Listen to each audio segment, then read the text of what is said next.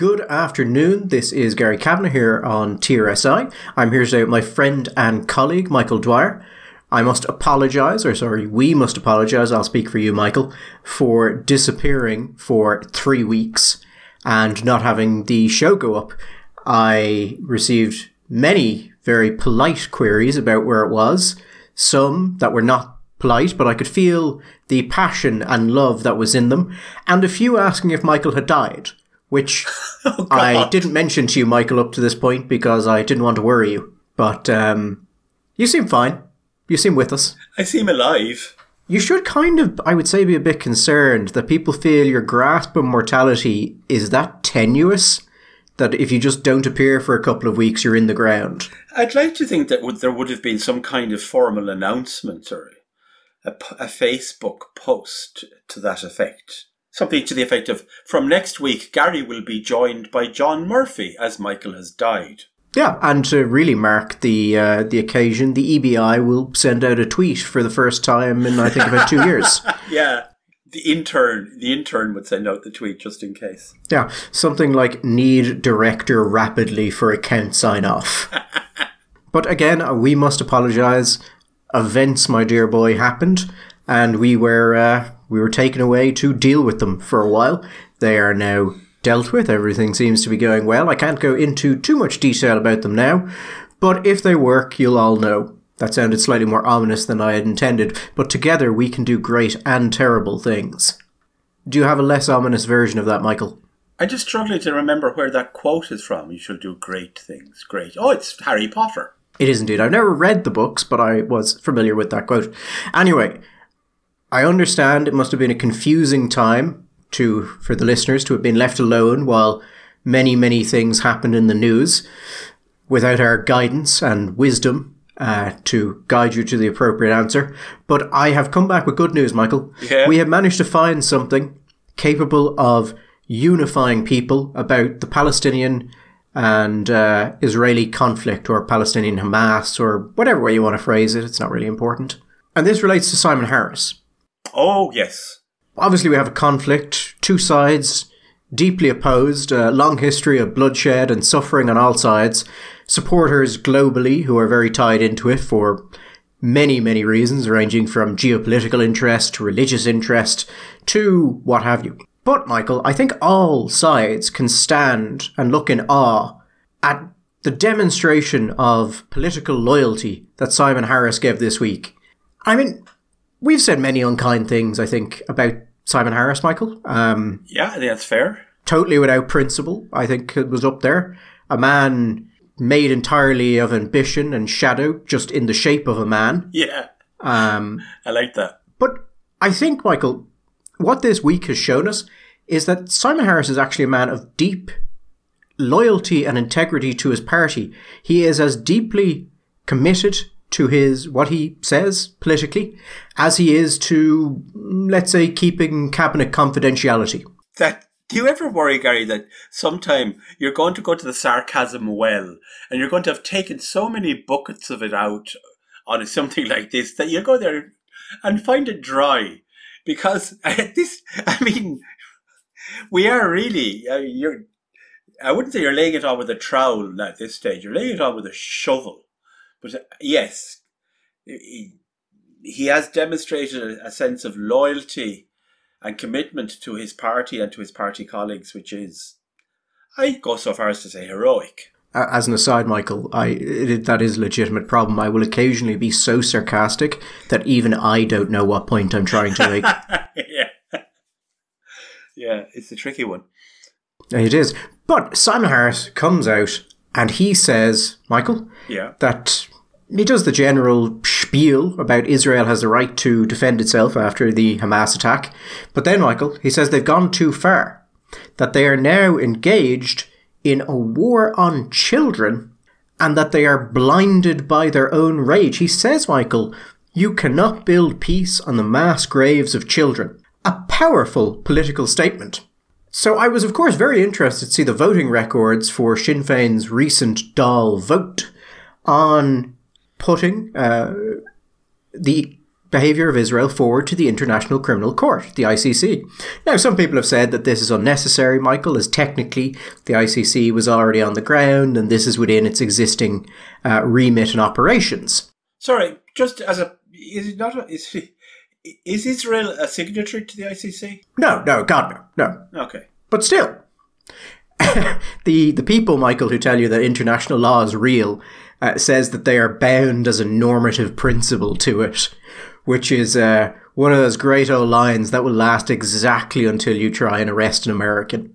Supporters of the motion said it was a way to send a message about the conduct of Israel, Michael. An important message if you believed, for instance, that this was a war on children. Yes. But Simon Harris managed to swallow his indignity indignity, Michael, at what he clearly believes to be the targeted killing of children. The mass targeted children. Even his indignation. Even his indignation, yes. okay. I'm speaking quicker than I'm thinking, so it's all just kind of jumbling together. Oh, just a blur. but he managed he managed to surmount that and go for the motion or go against the motion because his party was against the motion, and in doing so, Michael display an admirable loyalty to his own party over what he appears to believe is is mass murder. Yeah, it's a tricky one, isn't it? on one hand, he accuses Israel of being engaged in a war, which is actually a war on children, engaged in a process, in fact, of mass murder of children. But when somebody says, "Well, you know, if that's kind of like a war crime," if not in fact very like a war crime indeed. So let's report them to the ICC. And no, no, we won't do that. No, we won't. well, that. I think what the problem here is, I think the subtext, Michael. I think the subtext has been misunderstood. When he said you cannot build peace on the mass graves of children, people took the subtext to be, and I think that's a bad thing. As in, it's a bad thing that there would be mass graves of children, not that you can't build peace on it.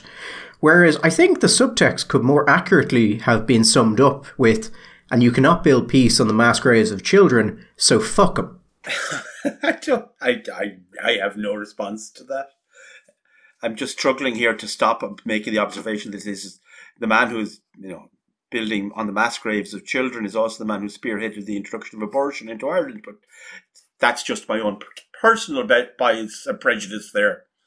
I thought a comment of that nature, Michael, or a joke on that would be beneath us as a show. There you go. You were wrong, Gary. I was desperately trying to avoid the situation we had a couple of weeks ago, where eagle eared listeners may have noticed that when I started talking about the president, we had had to go in and, you know, make a couple of, uh, should we say, small uh, post recording cuts. Yes. Because it was decided by the editors of Gript that what I had said was so deeply unfair and pointed that it should not be broadcast. Oh, I didn't think it was unfair. Uh, oh, it was all true. Everyone accepted it was all true. In a, in another sense, deeply offensive to the listeners, shall we say? But absolutely true. But then again, you know, the truth is sometimes offensive. The comment I got from one of the other editors was, "I don't think that you're wrong, but I just can't support those words being said about any person." okay, that's reasonable.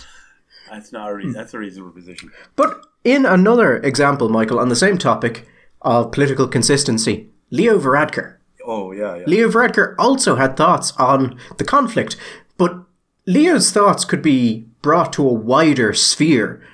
Leo was saying that we should, you know, we should support a two-state solution, which is never going to happen because neither side wants it. But you know, we I keep trying know. to just. I don't know if that's fair. I think that Israel has, on a number of occasions, offered two state solutions, tried to achieve a two state solution.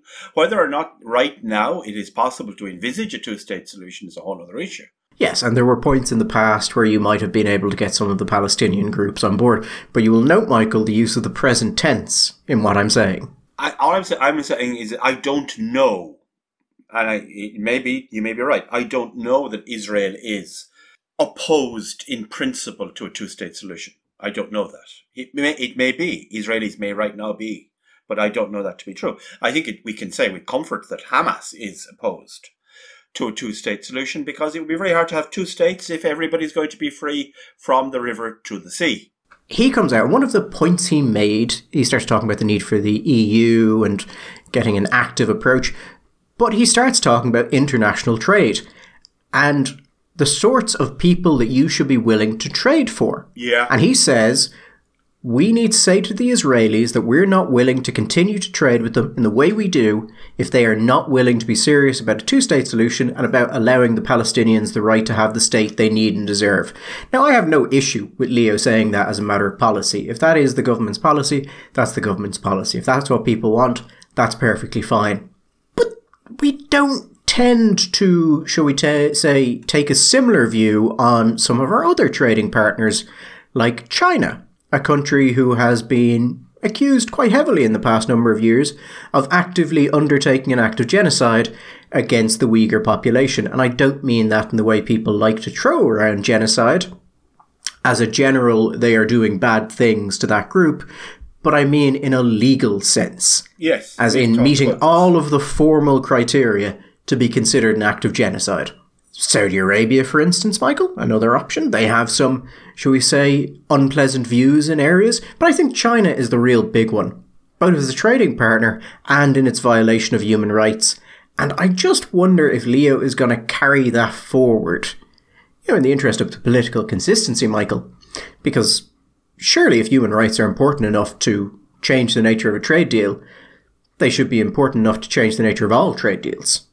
Unless some dead people are worth more than others, Michael, and some people would say that's racist. Gary, it's almost like you're on the cusp of, but not willing to go sufficiently far to actually say the words, that Leo might be being hypocritical here. And I know that you and I have fairly low value on the idea that accusing a politician of hypocrisy is in fact accusing them of anything really at all. Well, I would never accuse about anyone of hypocrisy, Michael, because hypocrisy is, after all, the worst part of it. That's a Norm Macdonald reference there for the listeners who haven't heard that before. But uh, yeah, it's hypocrisy worse. But yeah, it, it, I think was it Rochefoucauld or somebody like that said that hypocrisy is the compliment that vice plays to virtue. Listen, I think the more interesting thing here would be the fact that he says, and I don't know if this was a deliberate thing. I doubt it was deliberate, but he said that we will continue to trade them with them as we do now because I think that the reality was if we did decide we were going to have some kind of proper boycott of Israeli trade or goods, and it wasn't say just to like a tariffs agreement, we're going to punish them with tariffs, we're going to actually boycott. I bet you we would end up boycotting Israeli oranges and potatoes. But you know those little gadgets that they make for valves that you need to for heart transplants or something like that, or some interesting new pharma technology that helps people with strange viral conditions that they saves their lives and the only people in the world that make them are the Israelis or that kind of stuff, you know, that very high end pharma medical tech that Israelis are very good at. My suspicion is, Gary, we would find a way to around putting an embargo on that. That sounds like the sort of technology, Michael, that might be involved in certain precursor elements of some of the pharmaceuticals that Ireland is involved in the creation of, or the medical devices were involved in the creation of. And I think I'm not sure the multinationals would be happy if we cut off their supply between behind human rights embargoes. I, I think I think I think that's a fair thing to say. You, it's impossible to know and speculate, but you do start to wonder after a certain point, point in time both of us have been talking to people outside of Ireland uh, and becoming, I think, both of us aware of a sense about how much of an outlier Ireland has become on this particular issue, particularly the language which is being used by the parties in government, not just the sort of the, the hardliners and the radicals on the left, but all the parties here, with one or two sort of notable independent exceptions. And you start to wonder because we have seen moments in the last little while where you know this what we we we you, you might call cancel culture is no longer going only in one direction and you, you can't completely discount the fact that if we were to continue down the, the policy line and shall we say the rhetorical line that we seem to be engaged in now that some large American multinationals might reach a point where they say, you know, we're no longer that committed to staying in this particular jurisdiction for I mean, there may be practical reasons because of that, because, as you say, supply chains is involving stuff with the Israelis. The Israelis might have a position and all that. But it's incredible. I suppose it's just, I'm just saying, it's incredibly childish. This, this is so performative, Gary, isn't it? Like Harris's speech was just performance because if he had actually truly, genuinely, in his heart, believed what he was saying, there was no way he could not have voted against reporting Israel to the ICC. I, I, I don't see how he could have done that. And so much of this, like, you know, there was there was a comment about uh, I think some was the People for Profit or the Shinners or somebody was saying that they're talking about the uh, the protests in Dublin, and that they were going to bring the country to a standstill until there was peace and a ceasefire. And the notion that Ireland coming to a standstill was going to affect Israeli policy on how they were going to prosecute the war is just so fucking childish and banal. It beggars belief. There you go. I just I, I think that there's a childishness here that we may end up wondering why the hell did we do all of that when none of it was actually going to make a difference. All it was was just local brand grandstanding and, and theatricals but that then turned out to actually have a, a consequence in the real world. We are very fond of just saying things uh, politically when oftentimes it's just better to say nothing. On the, the topic of uh, changing the nature of trade with Israel or whoever else on human rights grounds, I'm actually perfectly happy if we do that, as long as it's applied consistently. It will never be applied consistency or consistently because of you know the wonderful realist nature of all of these sorts of things. If you have enough power, you can do what you want. And no one is going to cut trade with you. No one is going to cut trade with China if it decides it just wants to shoot millions of people. Apart from maybe America. I mean, they'll try their best, but they won't get it across the line for most of the world. So I find all of this, I, I think you're right, it's largely performative, but more than that, it's just a display of a balance of power it is a area where we feel we cannot be harmed by getting involved, so we will get involved. And on that ground, it's it's fairly cowardly. Whether or not you take some kind of sort of hardline realist position on this and say it's just about power anyway, so it'll never happen. I I don't know. Maybe you may be right. I don't know. I just say as, as like as a as a practical exercise in ethical behavior, I don't know how you do it if we're going to start looking at every trading party partner that we have, either as individual, individually as an, a sovereign nation, or as part of the wider EU group, what are we? Where are our red lines going to fall? What are we going to decide? Because we know from our own experience in our own little country that moral red lines change. Within a generation, things go from being absolutely morally unacceptable to being morally necessary, and in fact, going from being terrible sins to being human rights. Where are we going? Where are we going to line? Are we going to? Is it going to be? It's the practice of slavery. Are we going to say that any country that has effectively the practice of slavery, we're not going to deal, deal with them? Is it only going to be at a cult? Is it going to be at a government level that the government is in some sense involved in them, or is it going to be at? Is it going to be supporting terrorist organizations in other countries? Is it going to be practices about the rights of women or the rights of gay people? Or what is it is it going to be countries that practice capital punishment? I mean there's an example. I could perfectly well imagine the, eu getting say we we think capital punishment is absolutely outrageous thing. It's very very bad very immoral.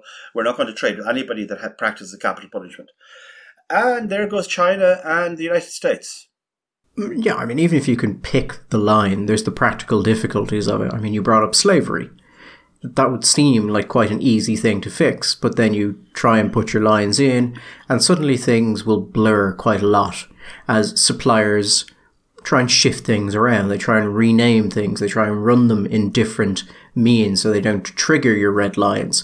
Which is not to say that in general it is useless to do this sort of thing. I think there is a moral argument that it should be done, and probably a practical argument that it should be done, given who some of the heaviest uh, abusers of human rights are. I just think it's very, very difficult a lot of the time to do these things um, in many trades. But there's like, I mean, look, people love calling for things, things that seem good on the face of it, like a ceasefire, Michael ceasefire is obviously a good thing because the violence stops. So a lot of people are calling for it. Yes. I just haven't quite heard a good explanation of what it actually achieves other than stopping the killing in an immediate sense. It doesn't actually seem to solve any of the problems that led to the killing or would lead to the resumption of the killing or give any side anything that they would actually want. It just seems to be this sort of I feel bad about this, so please stop killing each other, which is lovely, but I'm not sure productive. No, but I can imagine a reasonable person saying, "Well, you know what? Stopping killing people right now isn't a bad thing to to to try and advocate for." I I I don't know if I would say that it's a actually a practical thing to desire. Uh, I don't know that it would necessarily produce any even short term or medium term positive outcomes. But I can understand the emotion. The, the, I can understand the place that, from where it comes. That I just, and this is just a small, well, kind of a small point it, that I, I find a bit annoying is we see all these figures, hor- horrendous figures for the numbers of people who are being killed in Gaza, right? As a result of the Israeli attacks and the invasion, shall we say, of Gaza. And these numbers are just stated. We, so, X number of civilians, X number of children, so on and so forth, have been killed uh, and the, the source is the health ministry. It's quite like the health, as if they were co- as if they were giving a, a statistic quoted from the HSE in Ireland or the NHS in England, rather than somebody who is a mouthpiece for Hamas. And just seems to be bizarre that you should just throw that number out and not even contextualize it or put in some in the manner of uh, of Twitter uh, like a reader's comment for some kind of context on how much or how little faith you should have in those numbers. And the BBC, like the BBC, are doing this. RT, the, serious newspapers, just quoting the figures from the Gaza Health Ministry are saying. It kind of makes me miss the old school war correspondents the you know the people who go in on the ground are they're not so much a dying breed now as mostly a dead breed. You still you still see people doing it and kicking around, but the it seems like the golden age of it is dead, where you had you'd have multiple of them in a place, and they were quite they would end up being quite familiar with it. And one of the reasons I miss them is because they were all kind of bastards. Yeah, like they were just all you, you get the sense that they might be fun to be around, but they were perfectly happy to step over a child's corpse to record a piece. And you kinda have to be to just spend your life going from war zone to war zone, or else you end up in the position the Fisk ended up in, where you will repeat anything you were told as long as you were told it by the right people. Yeah. But anyway, we did not uh, we did not really want to talk about the conflict at all, merely the political response to it because I don't think it's a useful thing to talk about, frankly, at all. Well, it, I don't know, useful to talk about. Maybe talking is useful always. I don't know, but I uh, I don't think either of us have in the last week or so come up with a solution to the problems in Israel. So let's move on. I've got a couple of solutions. People just won't like them. I don't doubt that nobody will like them. You know, people said it's a complicated situation, but Michael, after an analysis of it, I can give you some real simple solutions that will solve that issue. Yeah, let's do that off air. that was phrased in that manner purely to make you uncomfortable with it. No, really.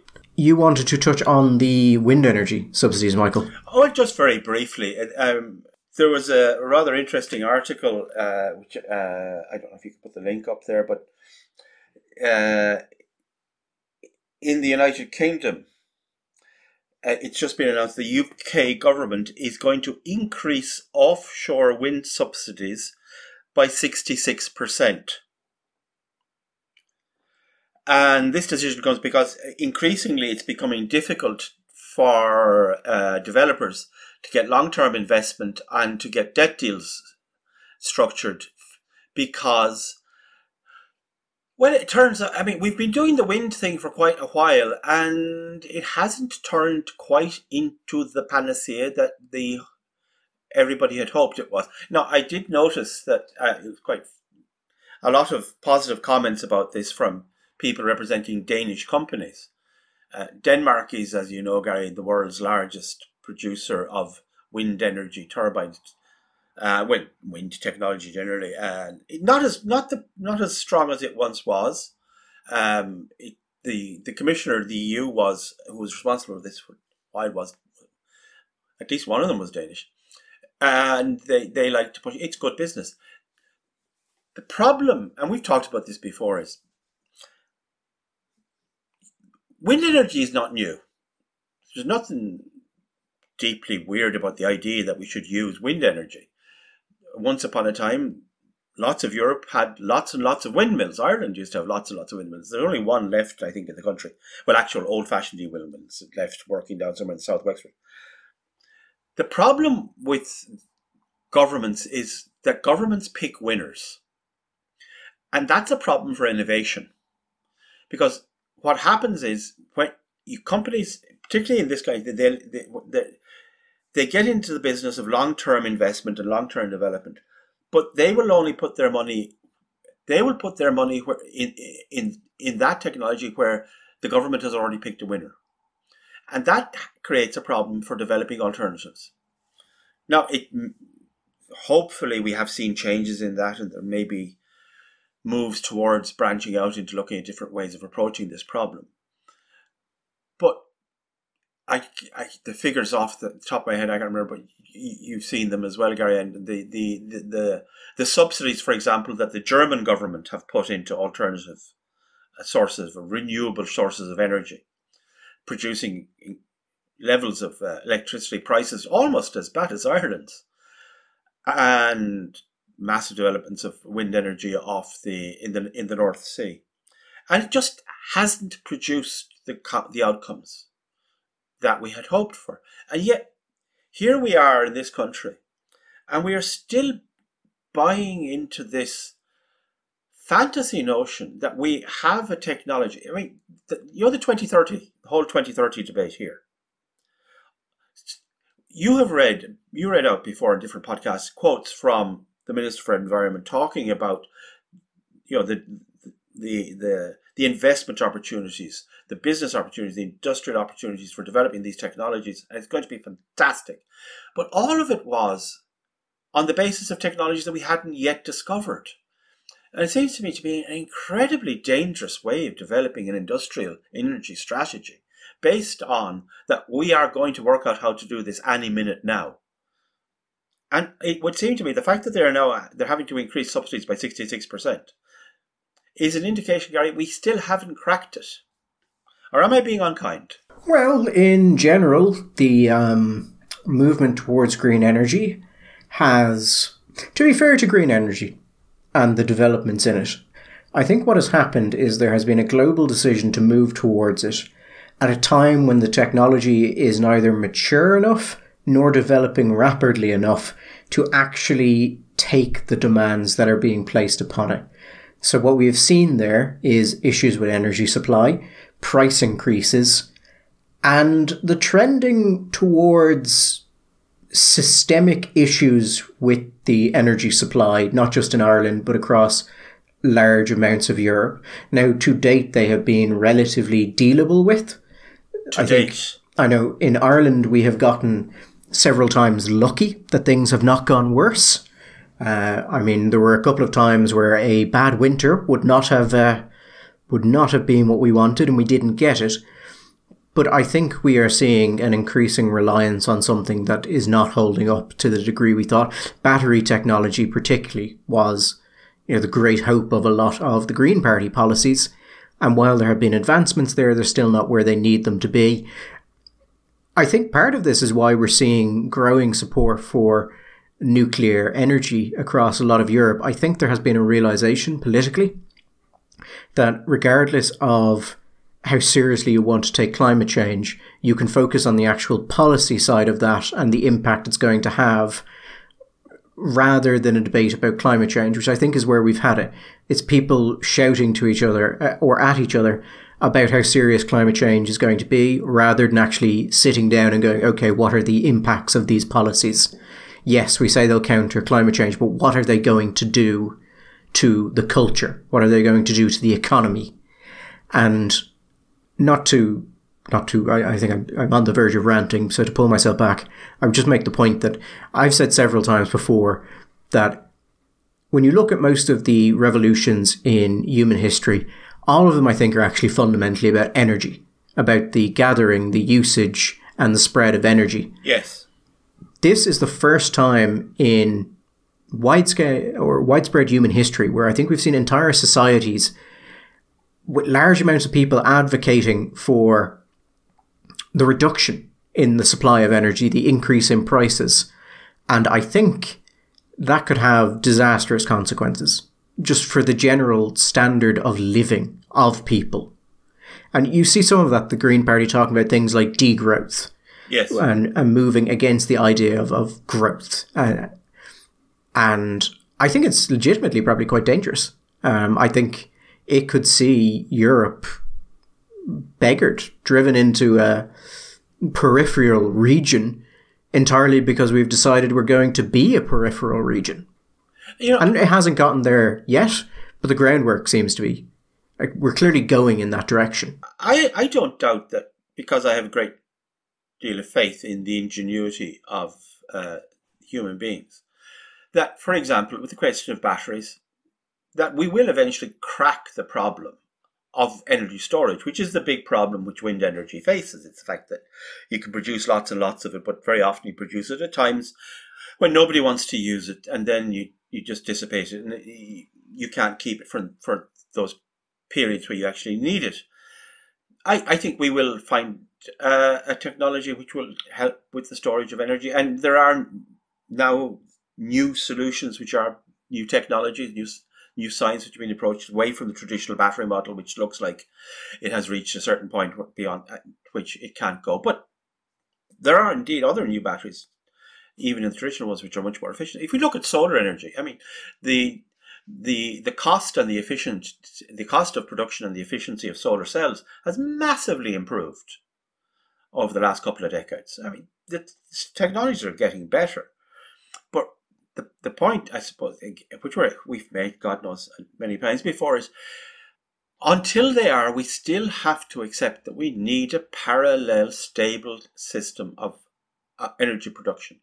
Our economy, our culture, our way of life is based on the existence of plentiful and relatively cheap energy production.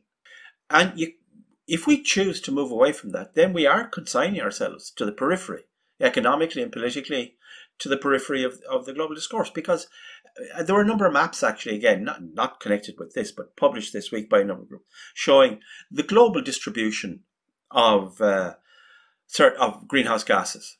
And you look at the and you look at the section of the greenhouse gases which are being produced say by China and by India and then on and indeed the United States and then you look at the production coming from Europe the idea that what we're going to do is going to have any kind of significant effect on anthropogenic climate change is frankly just it's, it's silly. And the idea that, that what we're actually going to do is provide moral leadership, which other people are going China is not going to sacrifice growth.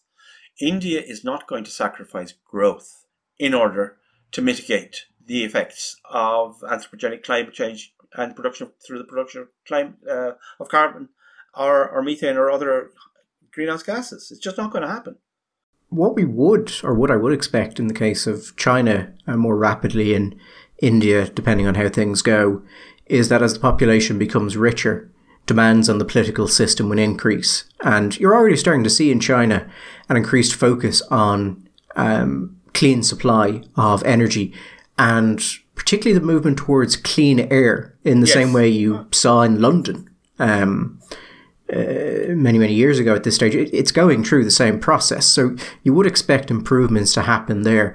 One uh, yes obviously there's a base load issue uh, which is to date largely unsolved and was really the problem with a lot of the german stuff. One of the other issues I, I have here is that subsidies naturally distort the market. And there are many issues with that. I suppose but I can see why certain or people support them in certain instances. But one of the things I think it is worth mentioning is that subsidies also distort the development of technology and and uh, how companies will invest. So, for instance, there's massive subsidies available for certain types of renewable power, for certain types of development, Yes. because various entities have decided that those are the types of power that should be researched and should be used.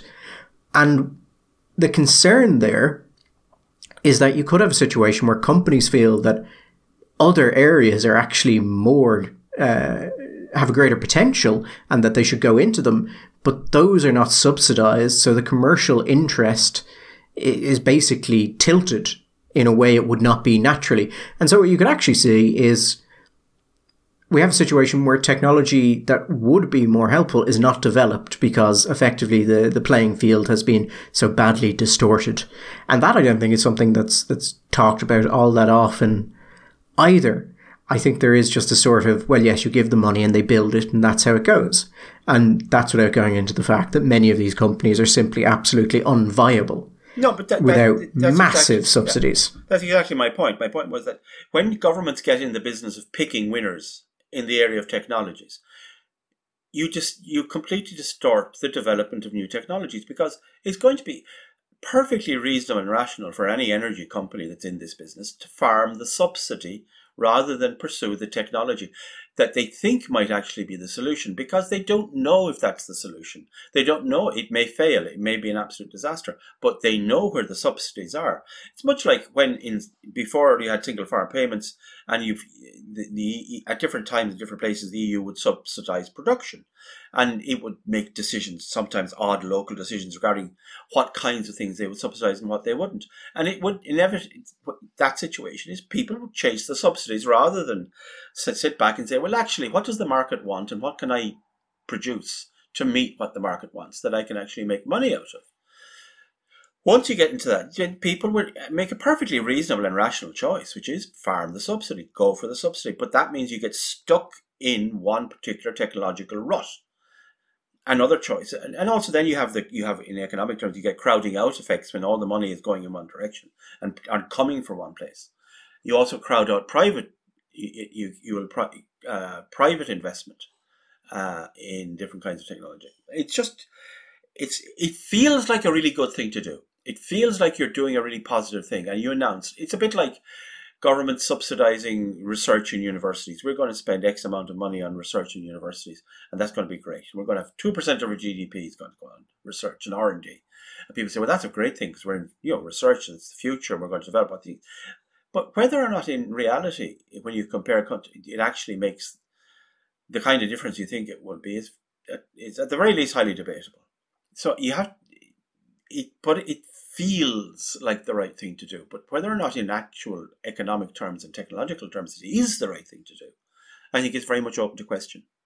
And on that, I think, uplifting and heartwarming note, Michael, I think we should uh, break for the week. We will be back next week, and hopefully every week until the end of the year at least, provided you can stay alive, Michael. It's just cheerful thought. Anyway, yes, we'll keep going till the crack of doom, Gary.